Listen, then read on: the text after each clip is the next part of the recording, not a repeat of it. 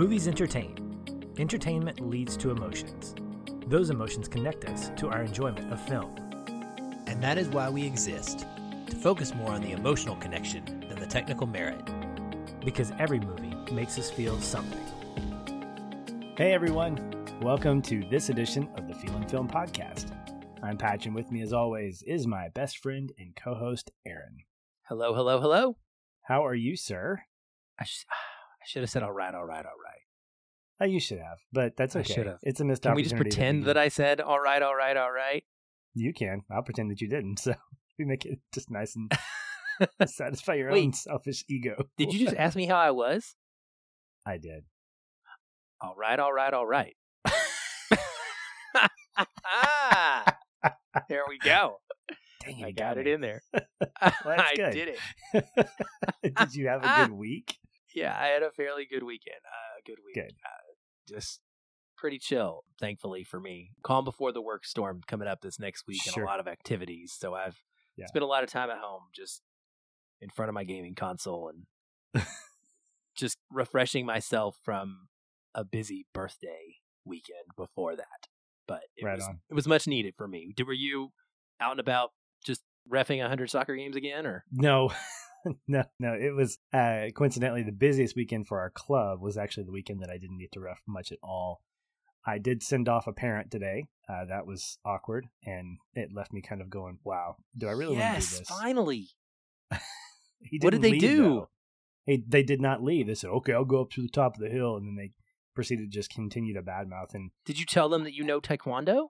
that I did not, and I should have. In, in my head, I, I tell you, man, in my head since then, these are the things that I do. I go through scenarios in my head, and I picture myself confronting the dude again, and then having him because he he was saying stuff. I could tell he was saying stuff near the end of the game, like, "Oh yeah, that guy's not, you know, he's pretty, he's soft." And I'm like, what, "Are you gonna fight me? Is this what's gonna happen?" Because you know, no, we don't do that here, and it's a nine year old soccer match, so settle down, Beavis. Settle down. Um, other than that, I mean, you know, it was a pretty Monday weekend. It was really kind of the official last weekend of soccer. My team finished up. Carson's team has one more match. It's a makeup game next Saturday. Um, I did, speaking of Taekwondo, I did test for my blue belt on Monday night. I will find out probably in the next week or two if I That's an ice cream. made that. What's that? That's an ice cream. Blue belt? Yes, it is in some in some places it is. Other places it's called blue bell. Like I think in the Oh. Pacific Northwest it's blue belt. Is it blue? But oh, is it blue? you know, in in the south, all right, all right, just- all right. I mean, you're done. You can't do that anymore. I was going to do it at least twice, and you just ruined it for me. so. Oh no. Here's a funny little thing. My counterpart at work, he had been he's he's fairly new. He's been in the job for about four months now, and he's had to do the one thing that I have not actually had to do, which is let somebody go because of uh, low performance. So we've been going through this whole like he's kind of giving me updates over the last few weeks, and finally HR and him sat down with the guy, and they told him, you know, it's just not working out. And that was in the that was like Tuesday morning of last week that afternoon, I'm heading out, and he goes, "Hey, can I talk to you for a second? And I said, "Yeah." I said, "Remember that thing that happened this morning?" I said, "Yeah, when you had to let that guy go." He said, "Yeah." Turns out it was his birthday, and I was like, "What?" Oh. Oh no. I said, "Well, I guess happy birthday to nobody at that point." So he said, "I feel really bad," and I said, "I would, yeah. I mean, that's legitimately something you feel bad about, but at the same time, it's got to be done." And in the future, if you're going to let somebody go, check when their birthday is and make sure you're not letting them go on their birthday. You're just sending people off in all of your activities this week. It's not me this time. It's my it's my it's my counterpart. I didn't do that. So, Send your kid somewhere too. Carson, you know, get out. could- It could happen. It happen. Don't cross me. It's like I walk around the house and I red card my son all the time. Like, chew, I would totally if I was in your shoes. Do I that, would uh, right? 100%. I would be walking around with a red card in my, a yellow card in my pocket at all times. If he didn't Oh, clean up after dinner, yellow card. Next one, you get a, You're you get getting grounded. Yeah, no precaution. Yeah, Oh, so that'd be bad. fantastic. So well, this week we're going back to 2005, and we are talking about the rock and roll treasure hunting film Sahara. I call that. That's my I'm gonna coin that phrase. Rock and roll treasure hunt. so this is the point in the show when obviously we go spoiler rific. So if you haven't seen this movie, I believe Aaron, you mentioned it was streaming on Paramount Plus at the time of this recording. It so is. please go watch it. It's a fun one. We're excited to talk about it, obviously, because it made it to the show. And we hope that you will as well and enjoy the conversation that is to follow. So here we go. Aaron, when we were talking about this last week, in terms of what are we going to cover, Sahara came up. And I don't know if you said this before we made the suggestion or after, but you called it the real Uncharted movie. And I wanted to get your thoughts on what you actually meant by that. Yeah, well, real or best Uncharted movie, either one. It's funny because I got a comment on Facebook when I said that. I posted that I was watching it and said the same thing, and someone was like, "This has nothing to do with the Uncharted movies. This is based on a book," which I know we'll talk about here in a little bit. And I was like, "No, that's not what I meant. I meant it like you know as a like as a comparison kind of thing. Like I wasn't being literal about it. No, I know that this is not like the Uncharted universe. But what I mean by that is for me, Sahara, more than probably any other treasure hunting movie, and I watch almost all of them, I love this genre with all my heart, is the match of tone for Uncharted. You have a similar type of hero who is very physically capable, but not physically imposing, if that makes sense. And he is about as equally physically capable as he is intelligent and knowledgeable about history and his desires are steeped in the historical and the idea of finding the treasure, the idea of figuring out the mystery of why this ironclad could possibly have gotten, or how this, both how and why this ironclad would have gotten all the way across the ocean, which it shouldn't have been able to do, and been shipwrecked on the coast of Africa. He wants to know and understand what happened. It's not about getting rich. Finding the treasure. There's a great line in this movie, and I wrote it down somewhere over here.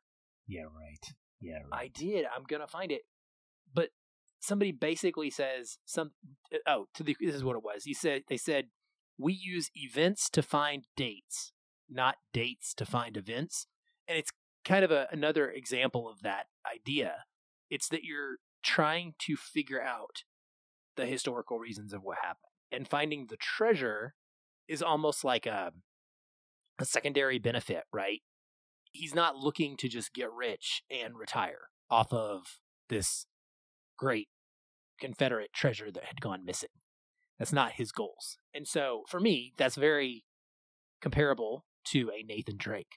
You also have a relatable cast of characters, whether it's, you know, Dr. Eva, played by Penelope Cruz, or it's Steve Zahn's you know best friend character there's a lot of parallels that you could draw between you could take steve zahn and the admiral and kind of put them together and you would have sully you know a lot of different parts that sully plays for nate in his adventures or even his brother sam later on in his adventures and so i just feel like from a relationship standpoint and while nate is adventuring the type of banter that you get between the characters in Sahara is a lot like what you get in Uncharted. And you get this more dramatic, slow down storytelling portions where it's all about figuring out the puzzles, or it's all about understanding and learning the history of what the adventure that they're on is all about. And then, boom, you're going to get one or two or three major set pieces. I mean, the boat chase in this. I, I don't know why movies don't have boat chases anymore, Patrick. Like, I think there was one in a recent Bond film, if I recall, that was really good, but we don't get very many. But uh, there's one in Temple of Doom. Not no, not in Temple of Doom. Definitely not in Temple of Doom. Last Crusade. There's Last one in the Last yeah. Crusade, but we don't get them very often. But there's a great boat chase scene, and of course, it ends in an explosion. There's you know ingenuity coming up with ways to get out of the desert when you've been abandoned there in order to stay alive. There's uh, you know shooting a helicopter with a cannon from an old ironclad. That's very much an Uncharted type of sequence, in my opinion. So all of that is why I think that this, to me, is an unofficial and Uncharted movie. Yeah, I- I think I would I would agree with a lot of that. One of the things that drew me to this, and I remember seeing it in the theaters and really enjoying it. I thought it was very much uh, on par with the types of movies that that I enjoy. But I think what makes this fun is the fact that it's global, where you it, they're not globe trotting. I don't want to call it a globe trotting treasure hunt because it's not. I mean, you're going from the United States to Africa or not even the United States. I don't even think it takes place in the United States. It's mainly in Africa. But that set that setting is very unique in that we don't see that. We see Europe and we see the United States and you know the national treasures are obviously they stay national because it otherwise it'd be the international treasure. So but I think what makes when you compare those things, for instance, National Treasure to this, I think you're exactly right that the history and the way in which history plays into this makes it feel more believable and more uh, connective as an audience. Now, I don't think I will ever be in a boat chase that ends with an explosion.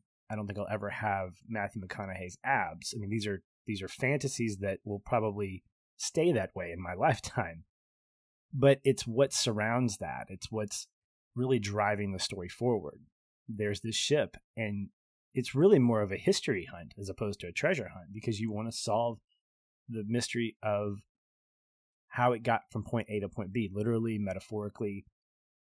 And that plays into the other plot with regard to this illness that's sort of sweeping these African countries.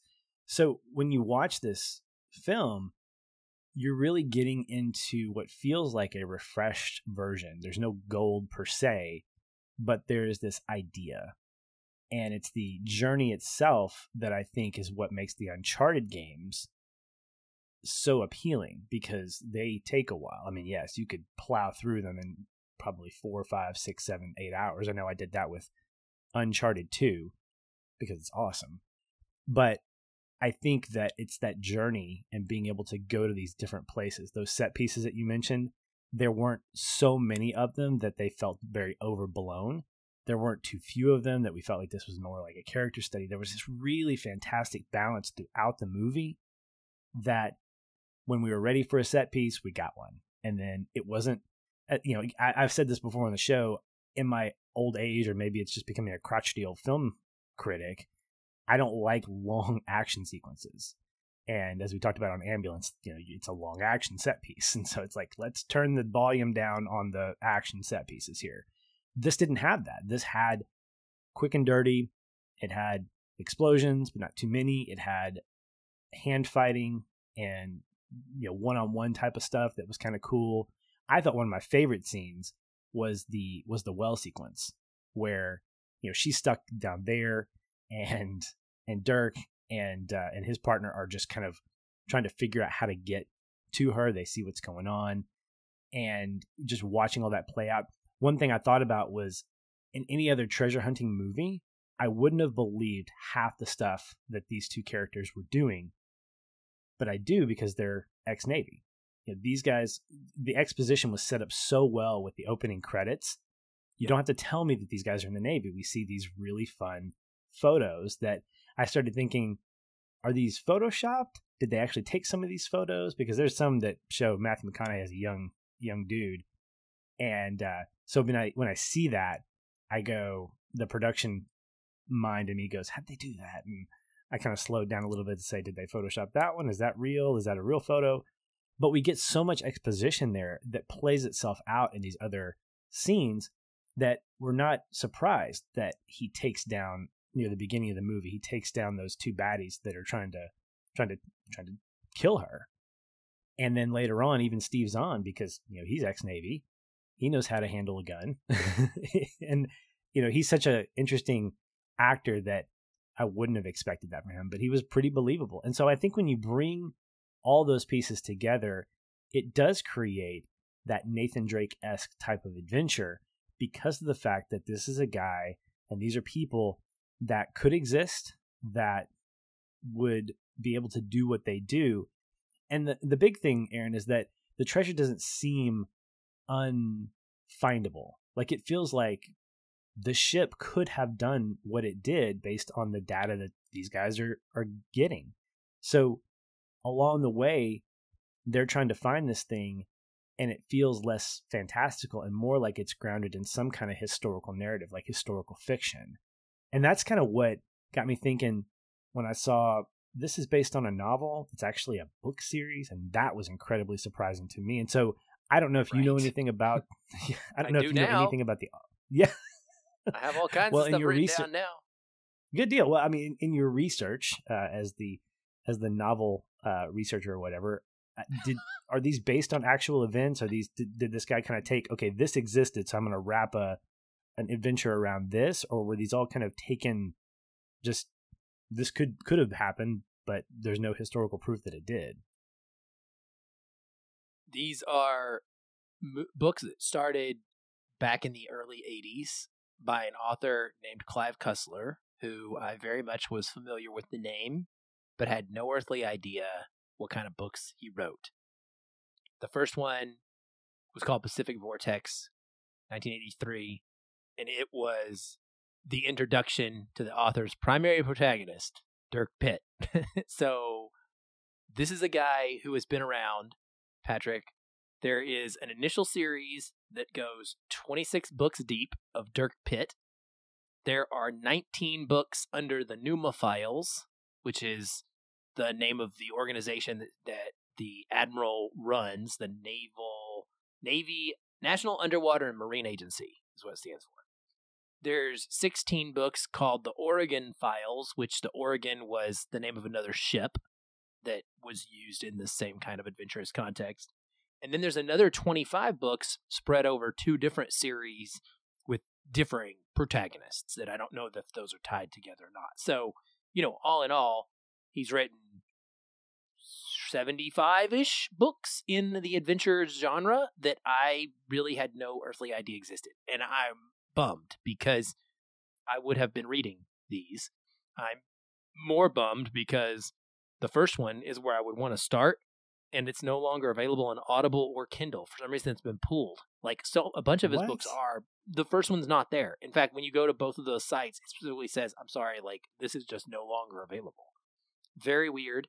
Couldn't find it at my library on audiobook or Kindle either to get a copy of it. So, I don't know. I, maybe I'm going to actually read a real physical book, for, perhaps. But I, I'm very intrigued by this. And yeah, I I'd heard that Sahara was an adaptation of a novel, but I didn't realize it was a middle of series novel.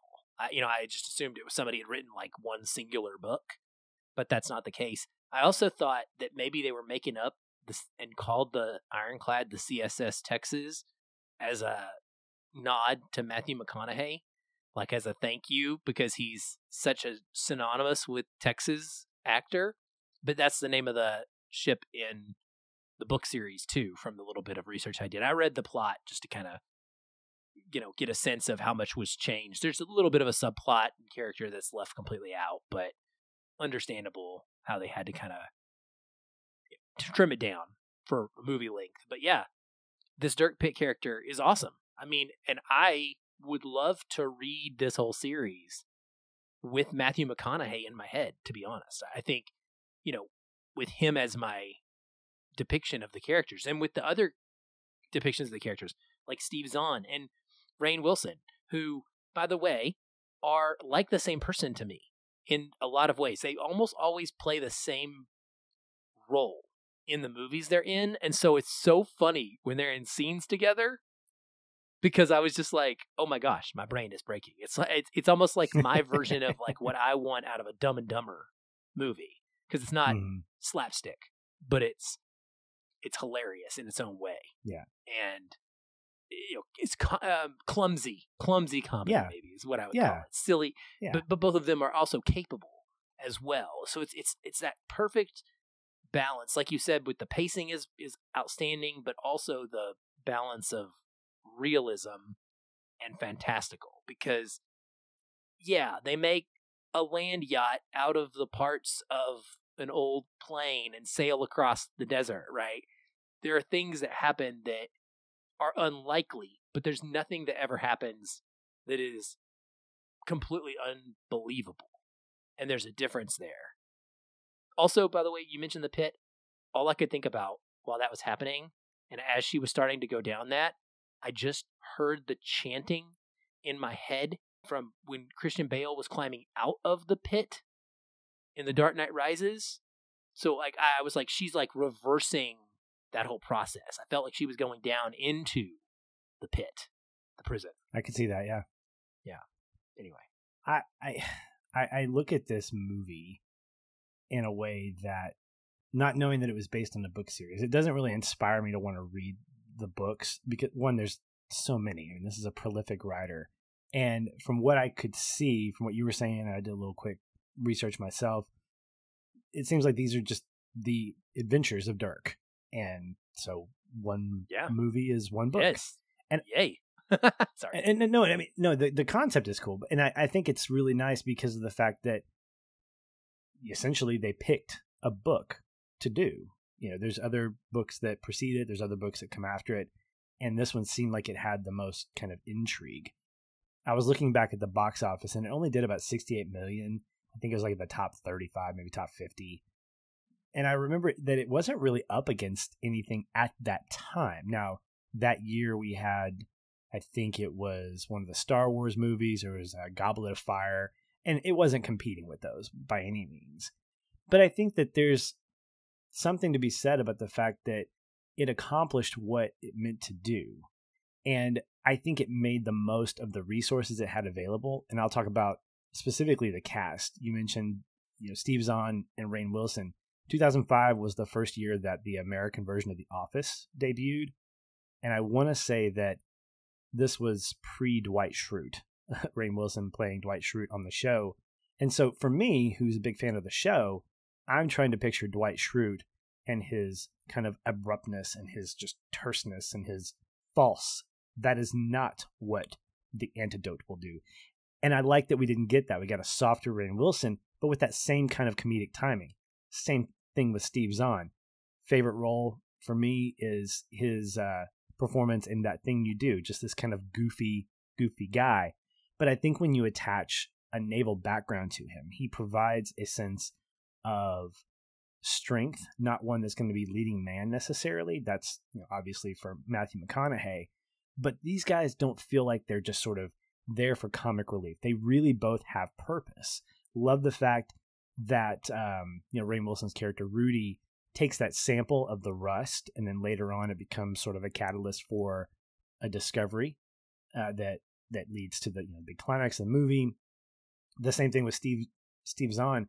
He's a good sidekick. He really is. I mean, he knows how to handle a gun. He's freaked out. He's like, "This is not what I signed up for." Of course, I didn't sign up for taking a boat into Africa because I, you know, I love you, uh, Dirk, but I don't want to be part of every adventure that you're on. But I think that their pairing, him and Dirk, was really uh, entertaining because they feel like brothers. They feel like they're they were asked, you know, how long have you known each other? Uh, kindergarten, junior high, college, Navy, you know, you name it. This is this is who we are, and their chemistry together, I think, was what helped keep me engaged in terms of the dialogue. It didn't all have to be funny, but you could tell that that Dirk cares about uh, cares about Al. Al cares about Dirk. That I mean, they do have each other's back, but they're not both incredibly serious. They're not. Inc- they're not both incredibly funny. They really are sort of this this kind of comedy team of a of a straight man and then a funny man, kind of like Dean Martin and Jerry Lewis. And those kinds of combinations, when cast well and when written well, really do kind of push and keep us engaged with these characters. That boat sequence, I think, is probably one of my favorites because of everything that takes place is in such a compact time period that I forget that they're doing what is it? Is it the Omaha? I don't remember specifically what the maneuver is that they are talking about. I think it's called the Omaha. Oh no, it's the Panama. It's so great. Panama. I, Ah. I freaking love.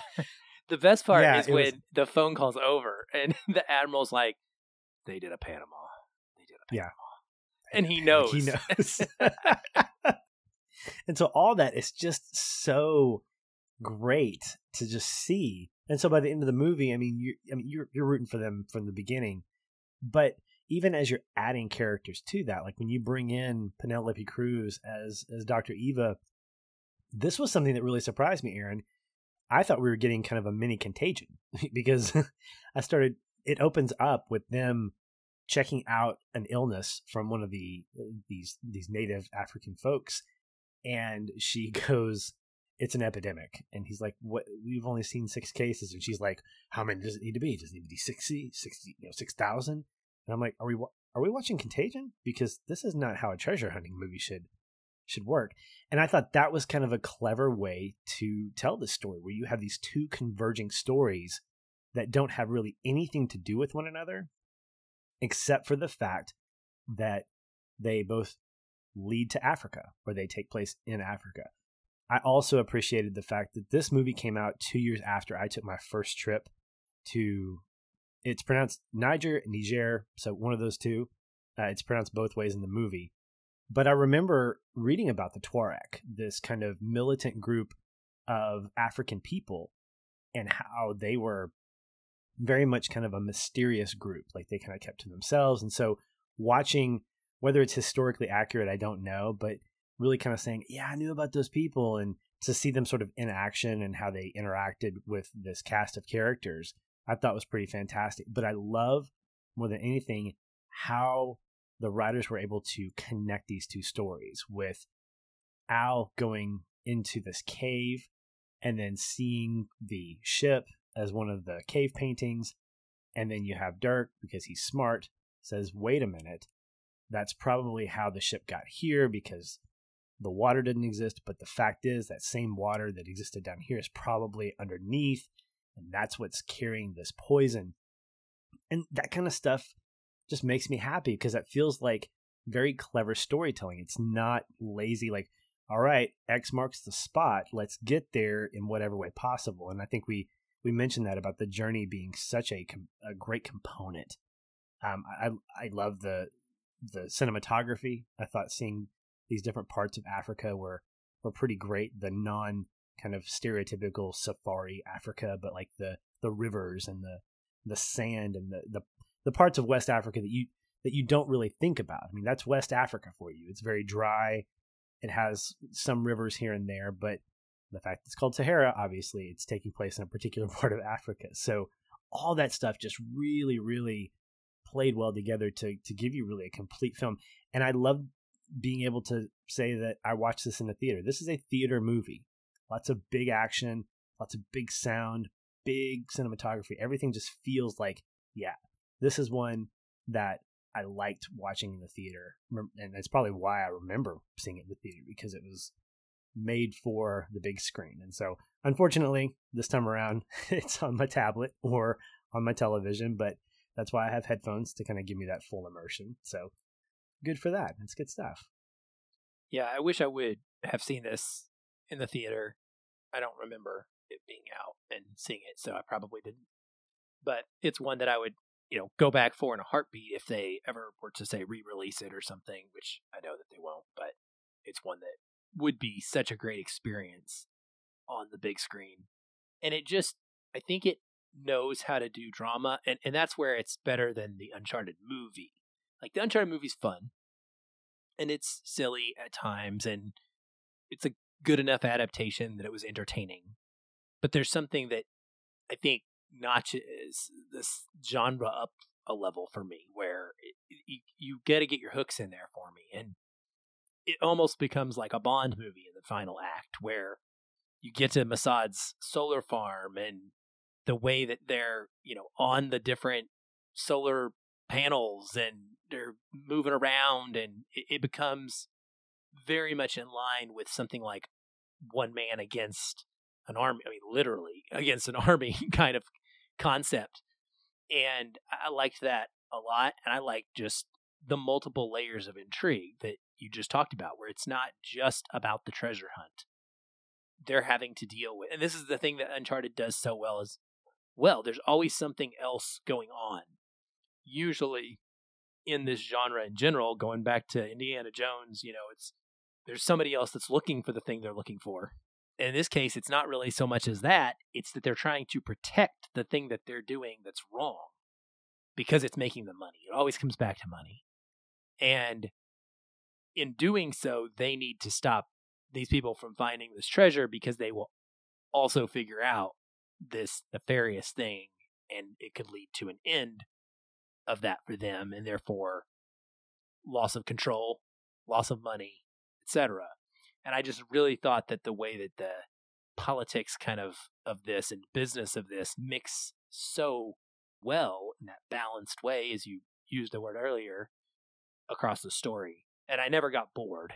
I never was like, "Oh, we're not really searching for the treasure right now. We're learning about the political issue and how the warlord is tied to this businessman and what their relationship is and okay now i understand it so it all worked for me in the way that it, it finally you know gets to the big finale type sequences which were so much fun yeah for sure watching this this whole movie play out i kind of wanted in my 2022 brain I wanted m- more of a connection. I wasn't disappointed with the connection between the two stories by any means. Obviously, I said that, but it would have been interesting to think that the poison had something to do with something that was leaking from the ironclad and that it had been taken over by these nefarious folks. And so by the end of the movie, you got Dirk going, oh my gosh, the thing that I was hunting for is the cause of this other thing that's going on. I thought that it was going to be uh, when I wasn't 100% like remembering it well, I was kind of worried that that was going to be the case. Like it was going to be something like the gold that had seeped into the water, you know, distributor area, distributor. That's not the right word, but the water distribution system somehow in the ground had, you know, caused this toxicity and was leading to this disease. And it, it was going to be a matter of like, we got to get rid of it because it's hurting the people or we can keep it. But I like that it didn't go that direction too because yeah. it's not about getting the gold. Like it never was about getting gold. And that was always just what makes this character stand out to me. Yeah. I also like that like most adventure stories you have a hero and then a heroine or the or the lady. And Penelope Cruz is just divine in this. I mean she is incredibly attractive. I mean, she has this great presence. She's a strong female character. Watching her in her interaction with with Dirk, I think one of my favorite scenes is after they first met, and he's talking about going to. She mentions her place and I think it's Santa Ro- not Santa Rosa. I forget the the city, but before they part ways because he's giving her a ride, he says, "Hey, in his you know, Matthew McConaughey type voice, which I can't really do. Uh, that sounds more like Forrest Gump. He he talks about I know this place and it's it's got a great beach. The water's crystal blue.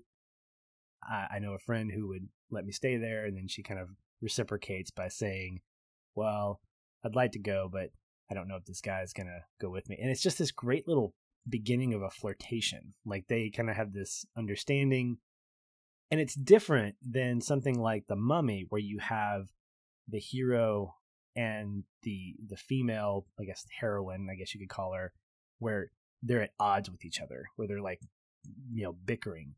Early on we get a nice companionship but it's not him rescuing her. When he finds out about her predicament he really does put his mission on hold. Like he's not obsessed to a point of losing his friends letting her be in danger this. yeah. Exactly yeah. But it's not so much that he is in love with her that he's going to stop at no cost to make sure that she's rescued it really feels like he's not losing momentum on finding the ship but he just prioritizes her because her life is or anybody's life that he cares about is more important than this at this moment. So I think that that's something that's maybe played less in a lot of adventure stories where you have a character who just aggravates the the lady lead and it is played for laughs and eventually they kiss and make up. This doesn't do that. And I thought that's a really unique way, a refreshing way to kind of portray these two characters because they're both. I mean, look, I have no problem saying that Matthew McConaughey is a good-looking dude. Penelope Cruz is is an incredibly attractive woman, and so they look good on screen. So what do you do with them? Do you just let them look amazing? Sure, I guess, but let's let them talk. Let's let them interact. And the way in which we got both of them to from point A to point B in their relationship, I think was really really good. Yeah, the one thing that I do wish it had done differently is really I wish it would have included the actual full plot because the interesting hook that is different from the book is that Abraham Lincoln was not assassinated. He was being smuggled out of the Union or, or, or kidnapped or something, but essentially he was taken on the ironclad out of America and he died on this ironclad in Africa, like when it shipwrecked or sank or whatever. And so I, I feel like that's such an interesting story. Like that would be a great crossover with like National Treasure. You know, like so. that. it would be called international the, treasure. exactly, just like you said earlier. But so there was a, there was an interesting plot point there that would have been neat to tie into this. I get that it it probably was better the way it is here and the way that they left it out, but that was a really really interesting kind of a revisionist history type of take on things. But it would have played with the lack of realism a little bit as well. Whereas sure. this, you could still believe that maybe there was an ironclad and maybe it did have Confederate gold and maybe it did make it across and sink. This could literally be out there and we just don't know it. So this feels yeah, conspiracy it's, it's theory turned novel more than anything else. Yeah, right. But it's no, I love it. I wish we'd gotten sequels. I that was the thing with discovering the books. I was like, there's so much more material. Why didn't this become the MCU or whatever? Not the MCU, but like, why didn't it have you know a three, four, five movie run? This could have been amazing. I can partially answer that. I was doing a little bit of uh, research earlier this week. Come to find out, uh, Cussler and the director or the guy behind the distribution company or the film, the production company, got huge, get into a huge fight over creative control over and Abraham so, Lincoln. I'm sure. Yeah, it was um, very much like um, Cussler's yeah, like, okay, well, my Lincoln. Yeah, so it's um, yeah, I guess that's that's why. But we have what we have. We have Sahara, and we can we can live and love with that. You know, be in love with that and all of its glory. So eh, check it out if you are still listening. Why? Because we've just spoiled everything about it. But if you want to watch it again, or if you feel like this is something that our conversation has helped you kind of go, okay, yeah, that's worth checking out, then you can feel free to do that. And that's it for us on this episode of Feeling Film. Been good talking with you, Aaron. Next week, we're back in the theater to do something a little strange, medically strange, Doctor Strange, something about a multiverse of madness. I don't know. We're heading to the MCU. You mentioned it. We're getting into it. I'm not apprehensive. I'm not as jazzed about it, but I know I'm going to like it because there's not really a Marvel movie out there that I haven't enjoyed. But I'm wondering, and listener, you can help me out. What do I need a primer with that? Is that is that Spider Man? Is it Doctor Strange? Because at this point, we're so deep into the MCU. I'm like, what do I need to to watch to kind of feel like I'm going to be ready for this? Well, the thing that you're going to need to watch that you're not going to watch, because I can tell you, is actually WandaVision. So I've seen one. Wanda. Oh, you did. Okay, I didn't. That yeah. that's the one you watched. Okay, so yeah. WandaVision, Spider Man, and probably the previous Doctor Strange are probably the three biggest ones. Okay. So I think you're good other than the first Doctor Strange, right? No, I have not seen that one. That's yeah. Okay. That's a you know confession I make there. Um, I might go back and just kind of skim through WandaVision in terms of just kind of or just read a synopsis. It's really not plot. It's more like just understanding the tone and the idea of okay, this is what happened to her. Because ah, yeah, if you've gotcha. seen the Doctor Strange trailer, there's that moment where she's like, they you know make you into a hero for this, and they persecute me, and she's like, I love that way that she delivers the line. She's like, That doesn't seem fair. and that's basically like, you know, her, she's at the point where you want to come at me, control my power, and it's a difference of how they're trying to use their magics to affect the world. So, I mean, I think you got it. I don't think you probably need yeah. to waste any time with that. Okay. well, I mean, I'm just saying, like, it. you have a limited no, time. No, Wait, going back to revisit sure. something is a lot of your, a lot of effort for you in your limited time. Yeah. So I'll just start with Iron Man, and we'll see if we can make it by then. So, oh, I don't even know. I would have to do the math. I don't think you could. I don't. I'm yeah, pretty I, I sure not, you couldn't. I don't have the hours. I mean, if I was staying, I mean, up, it literally is more. I mean, that's what I'm saying. Even at 24 hours a day, I think it would probably be more than five days worth or whatever. Probably. That's crazy. Probably. that's yeah. crazy. I'll just I'll just stick to the Aaron Cliff notes that you're, you're recommending to me. All right, that's gonna do it for us. Aaron, thanks for this great conversation. We'll talk soon. Hey everyone, thanks again for listening. If you enjoy the show, we'd love to hear from you. You can leave us a review on iTunes or wherever you're listening. These help increase visibility for the show and grow our community of listeners like you. We also invite you to connect with us further by joining our ever growing Facebook discussion group. A link to that is in the show notes, or you can just search on Facebook and find us that way. If you'd like to continue the conversation with me, you can follow the show on Twitter at FeelinFilm, or connect with me in the Facebook group. I'm very active in both places and would love to chat. And if you want to connect with me, you can find me at Shoeless Patch on both Facebook and Twitter. Be sure to tag me in any comments so that I'll be notified and not miss you. Once again, thank you for listening. We'll be back soon. Until then, stay positive and keep feeling film.